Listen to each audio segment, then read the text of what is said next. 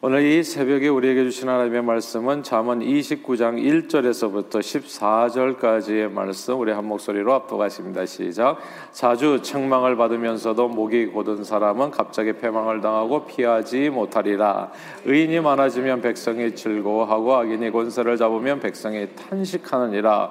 지혜를 사모하는 자는 아비를 즐겁게 하여도 창기와 사귀는 자는 재물을 잃느니라. 왕은 정의로 나라를 견고하게 하나 뇌물을 억지로 내게 하는 자는 나라를 멸망시키느니라. 이웃에게 아첨하는 것은 그의 발 앞에 그물을 치는 것이니라. 악인이 범죄하는 것은 스스로 올무가 되게 하는 것이나 의인은 노래하고 기뻐하느니라. 의인은 가난한 자의 사정을 알아주나 악인은 알아줄 지식이 없느니라. 거만한 자는 성읍을 요란하게 하여도 슬기로운 자는 노를 그치게 하느니라. 지혜로운 자와 미련한 자가 다투면 지혜로운 자가 노하든지 웃든지 그 다툼은 그 침이 없느니라. 피 흘리기를 좋아하는 자는 온전한 자를 미워하고 정직한 자의 생명을 찾느니라. 어리석은 자는 자기 노를 다 드러내어도 지혜로운 자는 그것을 억제하느니라. 관원이 거짓말을 들으면 그의 하인들은 다 악하게 되느니라. 가난한 자와 포악한 자가 섞여 살거니와 여호와께서는 그 모두의 눈에 빛을 주시느니라. 왕이 가난한 자를 성실히 신원하면 그의 왕위가 영원히 경고하리라. 아멘.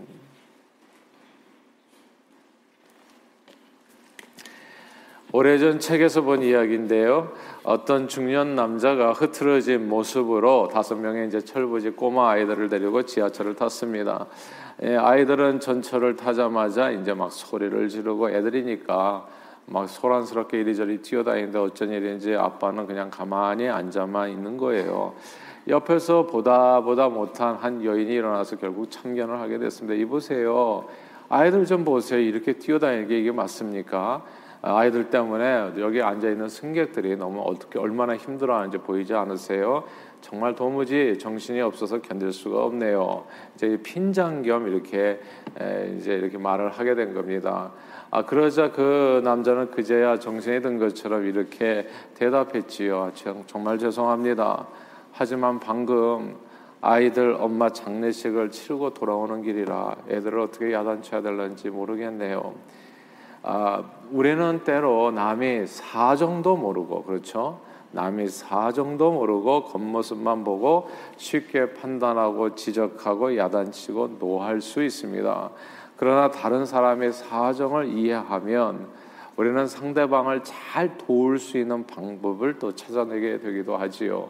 다른 사람의 사정을 알아주는 것 그것이 지혜라고 얘기합니다. 다, 다른 사람의 사정을 알아주는 것 이걸 또 배려심이라고도 얘기하죠. 또 이게 아, 영어로 보면 이게 understanding 명철이 되기도 합니다. 저는 이런 은혜가 저와 여러분들의 삶에 넘치기를 바래요.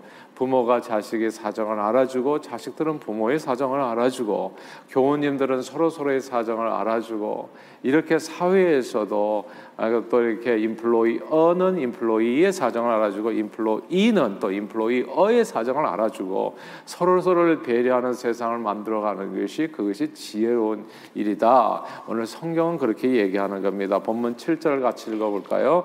본문 7절 29장 7절을 읽겠습니다. 시작. 의인은 가난한 자의 사정을 알아주나 악인은 알아줄 지식이 없느니라. 아멘. 가난한 사람의 사정을 알아주는 것이 그것이 의인이다. 그것이 지혜의 자다라고 이렇게 어, 오늘 본문은 얘기합니다. 가난한 자라고 하는 것은 그냥 통칭이죠 말하자면 사회적 약자, 뭔가 부족한 사람 이렇게 얘기하는 거 힘이 부족한 사람, 병든 사람, 소외된 사람, 괴로운 사람, 힘든 사람, 뭐 이런 슬픈 사람, 외로운 사람 이제 이, 이런 모든 사람들이 가난한 자라고 하는 이 단어 속에 이제 담겨져 있는 그런 내용이 되겠습니다. 사회적 약자들의 사정을 이해하고 알아주는 것이 지혜입니다. 제가 보니까 자녀 교육에서 우리가 개구리가 올챙이 시절을 잘 잊어버릴 때가 있잖아요. 아, 그 마찬가지로 부모는 자기가 오늘 그냥 이렇게 큰 사람으로 우리가 이제 자꾸 기억력이 약해지다 보니까 내 어린 시절을 기억 못할 때가 되게 많이 있어요.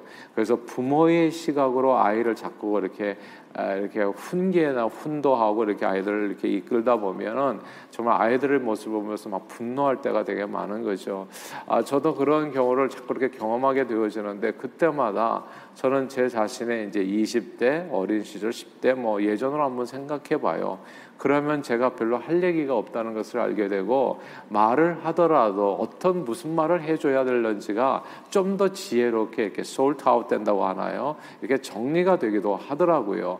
때로는 그 사정을 이해하지 못하고 어린아이의 심정이죠. 아, 두렵고 잘 모르고 이렇게 좀 당황스럽고 이런 마음을 알아주고 이야기하는 것과 전혀 모르는 상태에서 일방적인 얘기하고는 굉장히 그 결과가 다를 수밖에 없는 겁니다.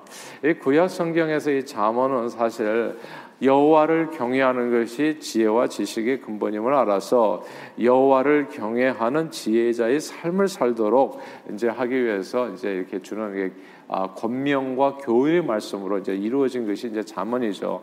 그러나 잠언에는 또 다른 목적이 있다는 거. 이게 대부분 누가 썼습니까? 솔로몬이 쓴 이 잠언은 또 다른 기록 목적이 있는데 그건 아들인 르호보암을 이제 왕이죠. 앞으로 장차 왕이 될 사람을 앞으로 리더십에 이를 사람을 이제 훈계하기 위함으로 이제 이 잠언이 이제 솔로몬의 잠언은 이제 그렇게 쓰여졌다고도 이해할 수 있지요.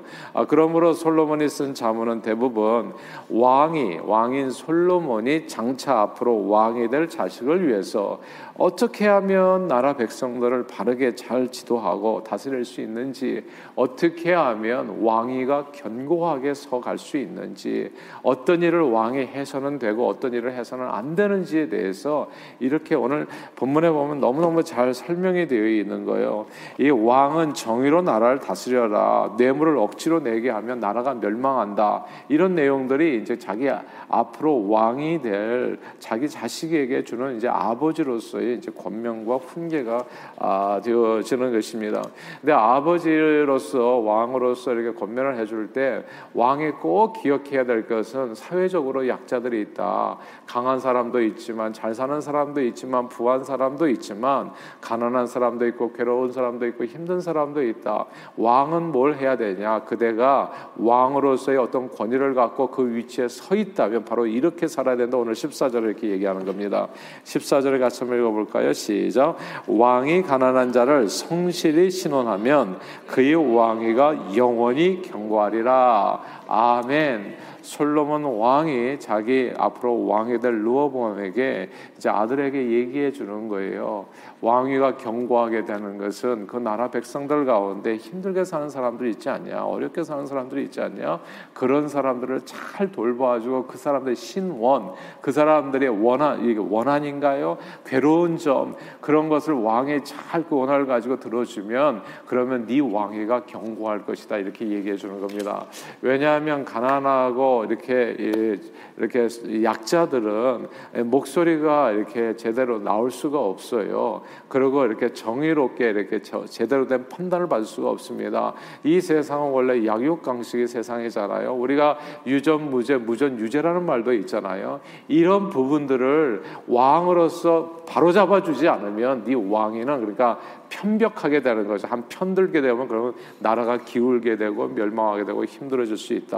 그러니까 가난한 자를 그러나 성실하게 그들의 얘기를 잘 들어주고 억울하지 않도록 세상에 억울하게 살지 않도록 그렇게 잘 들어주면은 어, 왕위가 영원히 경고하게 된다. 이렇게 이야기해 주는 겁니다. 그러나 이 교훈은 잘 들어보면요. 사실 왕들에게만 주는 얘기는 아니죠. 가난한 사람, 소외된 사람, 약한 사람, 병든 사람, 그리고 괴로운 사람, 슬픈 사람, 낙심한 사람, 고통받는 사람들의 사정을 알아주는 사람들은 그가 누가 되었든지 간에 하나님의 은혜와 축복이 함께하지요. 오늘 본문에 얘기하잖아요. 의인이라고. 그래서 그의 위치가 견고하게 되어진다는 주님의 말씀인 겁니다. 가정에서도요, 부모가 어린 자녀들의 사정을 그리고 그 형편을 잘 알아주면 자녀들은 부모를 공경하게 됩니다. 그러니까 우리가 과거에 이제 한국에서 과거에 지금은 안 그렇 안안 그러리라 생각합니다만은 아이들을 갖다가 이렇게 야단칠 때 공부 못한다 고 얘를 굉장히 많이 야단치고 했었어요. 그래서 아이들의 그 공부에 대한 스트레스가 엄청 많았어요. 근데 이거는 정말 말도 안 되는 교육이죠. 그 아이들이 사정과 형편을 생각한다면 공부 못하는 게 어떻게 잘못일 수 있겠어요? 그것으로 인해서 어떻게 매를 맞을 수 있겠어요? 말도 안 되잖아요. 왜냐하면 그 머리가 누구한테서 왔겠어요? 부모님이 자기가 준 머리를 가지고 그 결과가 나왔는데 그 아이를 맴매한다는 것은 무슨 뜻이겠어요? 그게 그러니까 이게 얼마나 말이 안 되는 얘기냐고요. 그러니까 자기 다시 올챙이 시절로 돌아가서 내가 어땠는가 생각하면 그 점수보다도 내 아들 점수가 더 나을지도 몰라요, 사실은. 그러니까 이렇게 그 아이의 사정을 잘 생각해 주면은 내가 어떻게 아이에게 좋은 말을 해줄 수 있는지 그리고 어떤 부분에서 박수 쳐줘야 되는지 이제 이걸 이해하게 되는 거죠. 그렇게 해줄 때 자녀들은 부모를 왕위가 견고하게 서리라 부모의 위치가 견고하게 서는 겁니다. 사실 자식들이 부모를 떠나게 되는 이유 딴 게 아니죠.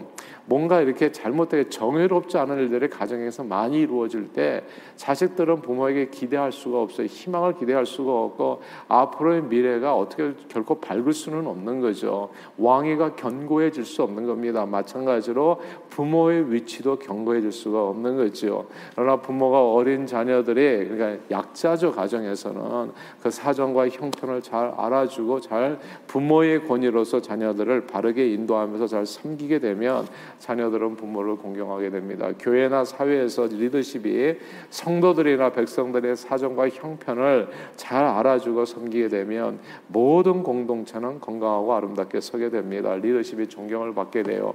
지난번에 오신 우리 어, 강사 목사님으로 와서 섬겨주시는 한때 우리 어, 한인총회 또 감독님이시기도 하셨고 그래서 많은 목회자를 알고 그래서 우리가 같이 만나서 이제 어, 대화를 하면서 어, 교회에서 문제가 생길 때 어떻게 해야 되는가 이제 이런 얘기들을 잠깐 나눈 이렇게 기회가 있었어요.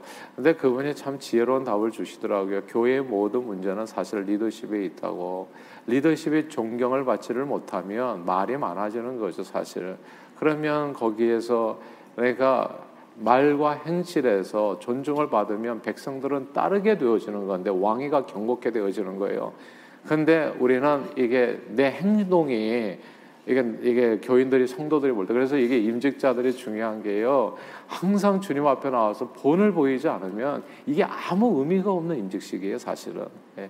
왜냐하면 백성들이 안 따르거든. 성도들이 아유 뭐 저런 분이 권사야 이렇게 돼버리면 어떻게 되겠어요? 예. 뭐 저런 분이 장로가 돼가지고 아유 참 부끄럽다. 예. 그럼 뒤에 돌아가가지고 말이 많은 거예요. 왕위가 견고하게 안성 세워줄 수가 없다고요. 그러니까 이게 백성들의 사정과 형편을 잘 살펴서 내가 직분자로서 어떤 위치에 있던 시간에 그걸 이해하고 배려하고 잘 섬기게 되면 그때 따, 따르기는 게 뭐라고요? 왕위가 견고하게 선다고요. 내 위치가 견고하게 서고 어, 위치가 견고하게 서는 게 중요한 게 아니라 존중을 받는 그냥 그 합당하게 살아갈 수 있다는 얘기죠. 하나님께서 세움에 합당하게 오늘날까지 사실 세계에서 가장 존경받는 분 한 분을 꼽자면 당연히 석가모니는 아니죠. 소크라테스도 아니고요. 아, 당연히 모하메트도 아닙니다. 한 분만을 뽑자면 세계 1위를 뽑자면 당연히 예수 그리스도예요. 세계 인구의 3분의 1이 예수님을 주로 고백하고 나머지 사람들도 그리스도를 그리스도인은 싫어할지 모르지만 예수님은 존경합니다. 아실 거예요. 제가 힌두교 갔더니 거기서 예수님을 존경하더라고요. 물론 이제 주는 아니라 선지자로. 근데 예수님에 대해서 싫어하는 사람은 없어요. 알라 믿는 모하메트 믿는 그러니까 무슬림들도 딴 게 아니라 예수님 거기 선지자 선지자로 나오잖아요. 그러니까 예수님은 아무도 싫어하는 사람이 없어요. 가만 보니까 그리스도인들은 싫어할지 모르지만 예수님은 아, 싫어하지 않아요. 예수님은 모든 사람들에게 존경받는다는 것을 알게 돼요. 온 세상 사람들. 그러니까 예수를 믿든지 안 믿든지 심지어 불교인들도 예수님은 존경하잖아요. 불교인들도 스님들도 성경 읽지 않습니까? 예수님 이렇게 본받고 위해서 이게 이게 굉장히 흥미로운 일이에요. 그러니까 예수 믿는 사람은 석가모니 별로 안 존경해요. 근데 모든 세상 사람들 어떤 종교를 가지고 있던지 간에 예수님에 대해서 반감을 가지고 뭐 그런 사람들은 거의 본 적이 없어요. 정신이 이상한 사람 외에는 말입니다. 어쨌든 예수님은 만유에 높으신 만왕의 왕이 되셨습니다. 우리가 예수님을 영원히 우리 왕으로 우리 왕으로 모시는 데는 여러 가지 이유가 있겠지만 제가 한 가지만 오늘 본문을 통해서 말씀드리자면 예수님은 우리의 사정을 알아주시는 분이기 때문에 아무도 우리 사정을 몰라요 내 사정. 어쩌면 내가 남편도 모르고 아내도 모르고 누가 알겠냐고. 예. 이 괴로운 심정을. 근데 가만 보면 주님이 알아주시는 거예요. 예수님은 아무도 모르고 또 몰라주는 우리 각 사람의 영혼의 외침을 아시고 그분은 우리를 찾아와 주시고 만져 주십니다. 예수님이 한 가난한 여인을 만났어요. 너무 가난했어요. 먹을 것이 없었어요. 근데 이 여인이 먹을 것이 없고 가난하게 살 수밖에 없었던 까닭이 있어 사람들은 아 왜 이렇게 일도 안 하고 왜 잡도 없고 말은 쉬어요 말은 말은 쉬운데 아무도 그 여인의 사정을 몰라 이 여인은 감춰진 사정이 있었어요 혈류증 환자였던 거예요 몸에서 이게 피가 멈추지를 않으니까 근데 유대인의 율법에 의하면 이렇게 되면 부정한 사람이 되거든요. 근데 부정한 사람을 만져도 부정한 사람이 돼요. 그러니까 사람 곁에 갈 수가 없잖아요. 그러니까 어떻게 결혼을 하겠습니까? 그러고 어떻게 또 이렇게 사람과 같이 접촉하면서 일을 할 수 있겠냐고요. 아무것도 못해 그러니까 가난할 수밖에 없죠. 가난한 자의 사정을 알아주는 것이 그게 의인이라는 거. 근데 그 사정을 사람들은 모르잖아요. 그러고 알면 또 문제가 돼. 알면 또 손가락질하고 또 왕따시키고 괴롭히고 힘들게 하고 하니까 그냥 입을 딱 닫고 이 말해봐야 소용없다. 나의 고통은 누가 알아주겠나? 아무도 알아. 말해봐야 진짜 입만 아프고 말하면 자칫 잘못하면 또 소문만 퍼져가지고 이상하게 돼버리고 그러니까 이 여인이 너무 괴로운 거죠. 세상 사람들은 이 뭐 이렇게 그러니까 이 여인은 스스로의 신분을 감추고 피해서 살아야 되는데 가난한 거죠. 예, 밥 먹고 살기가 힘든 거예요. 그래서 이 같은 사람들이 알면 나병, 나병 환자 대하듯이 사람이 멀어지고. 근데 이때 그때 이제 이 여인이 이제 예수님의 소식을 듣게 되죠. 예수님은 남녀노소 빈부귀천 그러고 병자든 상관없이 예수님 앞에 나아가면 예수님은 다 받아주신다, 이해해 주신다, 알아주신다. 그리고 그럴 뿐만 아니라 치유해 주신다는 얘기까지 듣게 된 거예요. 용기를 낸 거죠. 그러니까. 근데 예수님도 엄연한 율법에 따라서 사는 유대인 남자잖아요. 그러니까 예수님 앞에 서기가 좀 어려운 거예요. 사실 두렵기도 하고. 그러니까 왜냐하면 또 자칫 잘못했다가 정말 그 앞에 서가지고 어떤 또 수모를 당할지 알 수가 없거든요. 그러니까 예수님의 옷깃만 만져도 좀 자신이 나을 수 있지 않겠나라고 하는 믿음으로 필사적으로 열두 제자의 그 포위망을 뚫고 예수님 뒤로 다가가서 그 예수님의 옷가를 만진 거죠. 그때 주님의 몸을 돌이킵니다. 그리고 여인을 바라보면서 이야기하셨어요. 이렇게 얘기하셨어요. 예수님의 말씀인데 따라 안심하라 내 믿음이 너를 구원하였다. 아무도 이렇게 얘기한 사람이 없어요. 그러니까 그 마음을 알아준 거예요. 말하기도 전에 알아준 거지 사실은요. 그러니까 가난한 자의 사정을 알아주는 사람이 의인이라고 예수님은 의인이죠 당연히. 그리고 만왕의 왕, 그 왕위가 경고하게 될 거라고 영원히 경고하시죠. 오늘날까지 예수님은 만왕의 왕으로서 사람에게 상처를 받으면 사람 만나는 게 두려워집니다. 사람과 대화하는 것이 쉽지가 않죠.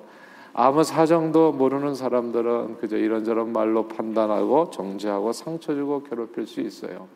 사람 얘기 듣는 게 쉽지가 않아요. 그렇죠?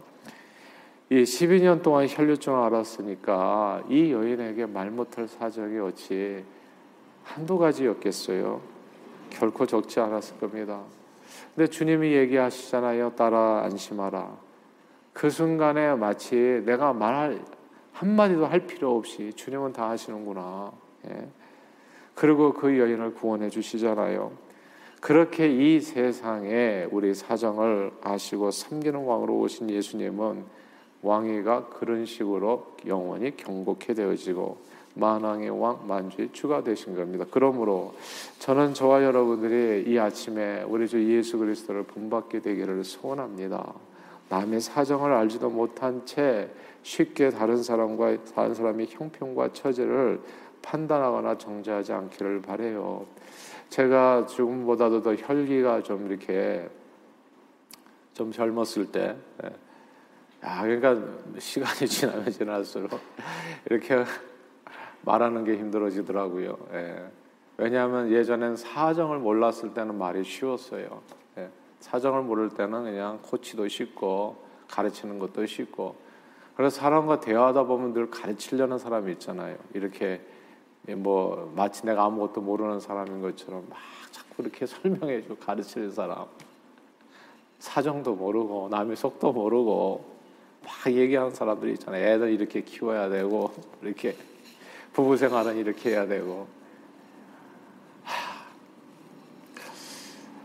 근데 거기서 조금 더 나가면 이제 막 이렇게 그래서 안 되는 거야 막 정죄하는 사람도 있고 너 이거 잘못하고 있어 막 이렇게 얘기하는 사람도 있고 잠언 26장에 보면 재밌는 말이 나와요. 횃불을 던지며 화살을 쏘아서 사람을 죽이는 미친 사람이 있다. 아주 재밌는 표현이에요. 횃불을 던지고 화살을 쏘아서 사람을 죽이는 미친 사람. 요즘 가끔씩 신문지상에 보면 남의 사정도 모르고 마구 악플을 다는 사람들이 있잖아요. 막 공격하는 사람, 까닭 없이 막 다투는 사람들, 다른 사람을 힘들게 하는 사람들, 그건 뭐 심지어는 죽게까지 하는 사람들. 그러나 지혜자는 다른 사람의 사정을 알아주는 지식이 있는 사람입니다. 그리고 성경 오늘 본문에서 그런 지혜자는 하나님 앞에 의인이라는 거. 그리고 그의 지위는 영원히 경고하게 된다. 말씀했습니다. 그러므로 오늘도 우리 서로의 사정을 깊이 살펴서 배려하는 말과 행동으로 산 저와 여러분들이 되시기를 바래요. 배려하는 말과 행동으로 서로의 부족함을 채우는 아름다운 리더십으로 정말 복된 가정, 신앙 공동체 그런 세상을 이루어가는데 존귀하게 쓰임 받는 저와 여러분들이 다 되시기를 주 이름으로 축원합니다. 기도하겠습니다. 사랑하는 주님, 오늘 이 아침에도 하나님 배려에 대해서 배웠습니다. 남의 속도 모르고 남의 사정도 알아주지 않은 채 함부로 말하고 행동했던 우리 과거의 삶이 있다면 이 시간 회개합니다. 용서해 주시고요. 오늘 말씀을 마음 깊이 새겨서 오늘 하루 살아가는 날 동안에 정말 말하기보다는 많이 들어주면서 다른 사람의 형편과 처지 깊이를 잘 살펴서 깊이 있게 잘 살펴서 배려하는 말과 행동으로 예수 그리스도를 본받아 아름다운 이 세상을 만들어가는 일에 존귀하게 쓰임받는 저희 모두가 되도록 축복해 주옵소서 예수 그리스도 이름으로 간절히 기도하옵나이다. 아멘.